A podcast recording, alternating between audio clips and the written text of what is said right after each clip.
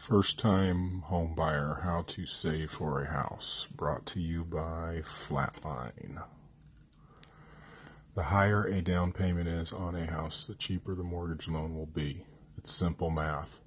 The traditional down payment of 20% for a house is just that traditional. There are all types of home loans that can range from zero down to 3, 5, or 10% of a home's purchase price required up front as a down payment. You should always check with your local loan officer to see what the mortgage rates are and what loan programs they have available.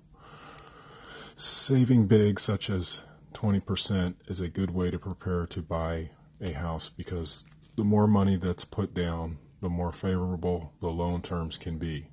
Whatever amount you want to come up with for a down payment, there are different ways to save for your price range. Here are a few. Divide it into increments. Let's say you're planning to save for five years before you buy a house. If you want to save $50,000 for a down payment, you'll need to save $10,000 per year.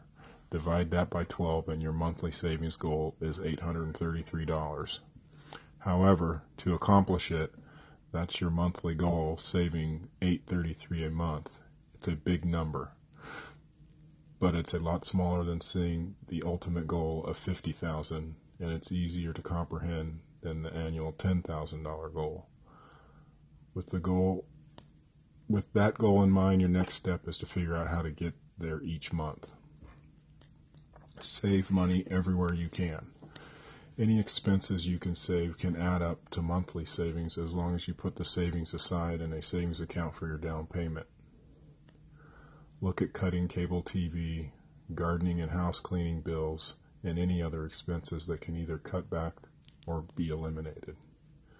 Put the difference in your savings account. Work extra and sell your extra stuff. Two people can save and buy a home by working an extra two hours per day. There are all kinds of jobs in the gig economy, from dog walking to house sitting, driving Uber, tutoring, and selling a service or product online.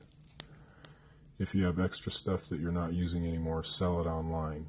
If your old bike is collecting dust and is in good shape or can be repaired inexpensively, chances are someone will buy it. Invest. Whatever extra money you make, invest it in work for the next five years. Compound interest from a mutual fund that you contribute to monthly can grow a lot faster than savings account can. Before investing, know that you can lose some or possibly all of your investment, so only invest as much money as you're willing to risk losing. The longer you invest, the more likely you are to ride out the market volatility and meet your financial goals. Hello, it's Flatline coming at you once again. Today we have some Mother's Day ideas that she will appreciate. It's just a couple weeks away. My wife helped me put this together. Number one, farmer's market. Take her to your local farmer's market, walk around and enjoy. Treat her to farm fresh bouquet. Number two tip is take her to wine country. If she loves having that glass of wine in the evening to relax, why not make a day of it? Number three, spa day. It doesn't even have to be the whole day. Anything spa like will do. A manicure, a pedicure, a massage, just something so she can relax and enjoy herself. Number four is a hike and a picnic. Plan a hike in town or out of town mountain or beach, just somewhere with a view. Pack a picnic to bring with you. Doesn't need to be fancy. PB and J will do. Remember, it's the thought that counts. And last but not least, number five is uh, brunch and garden.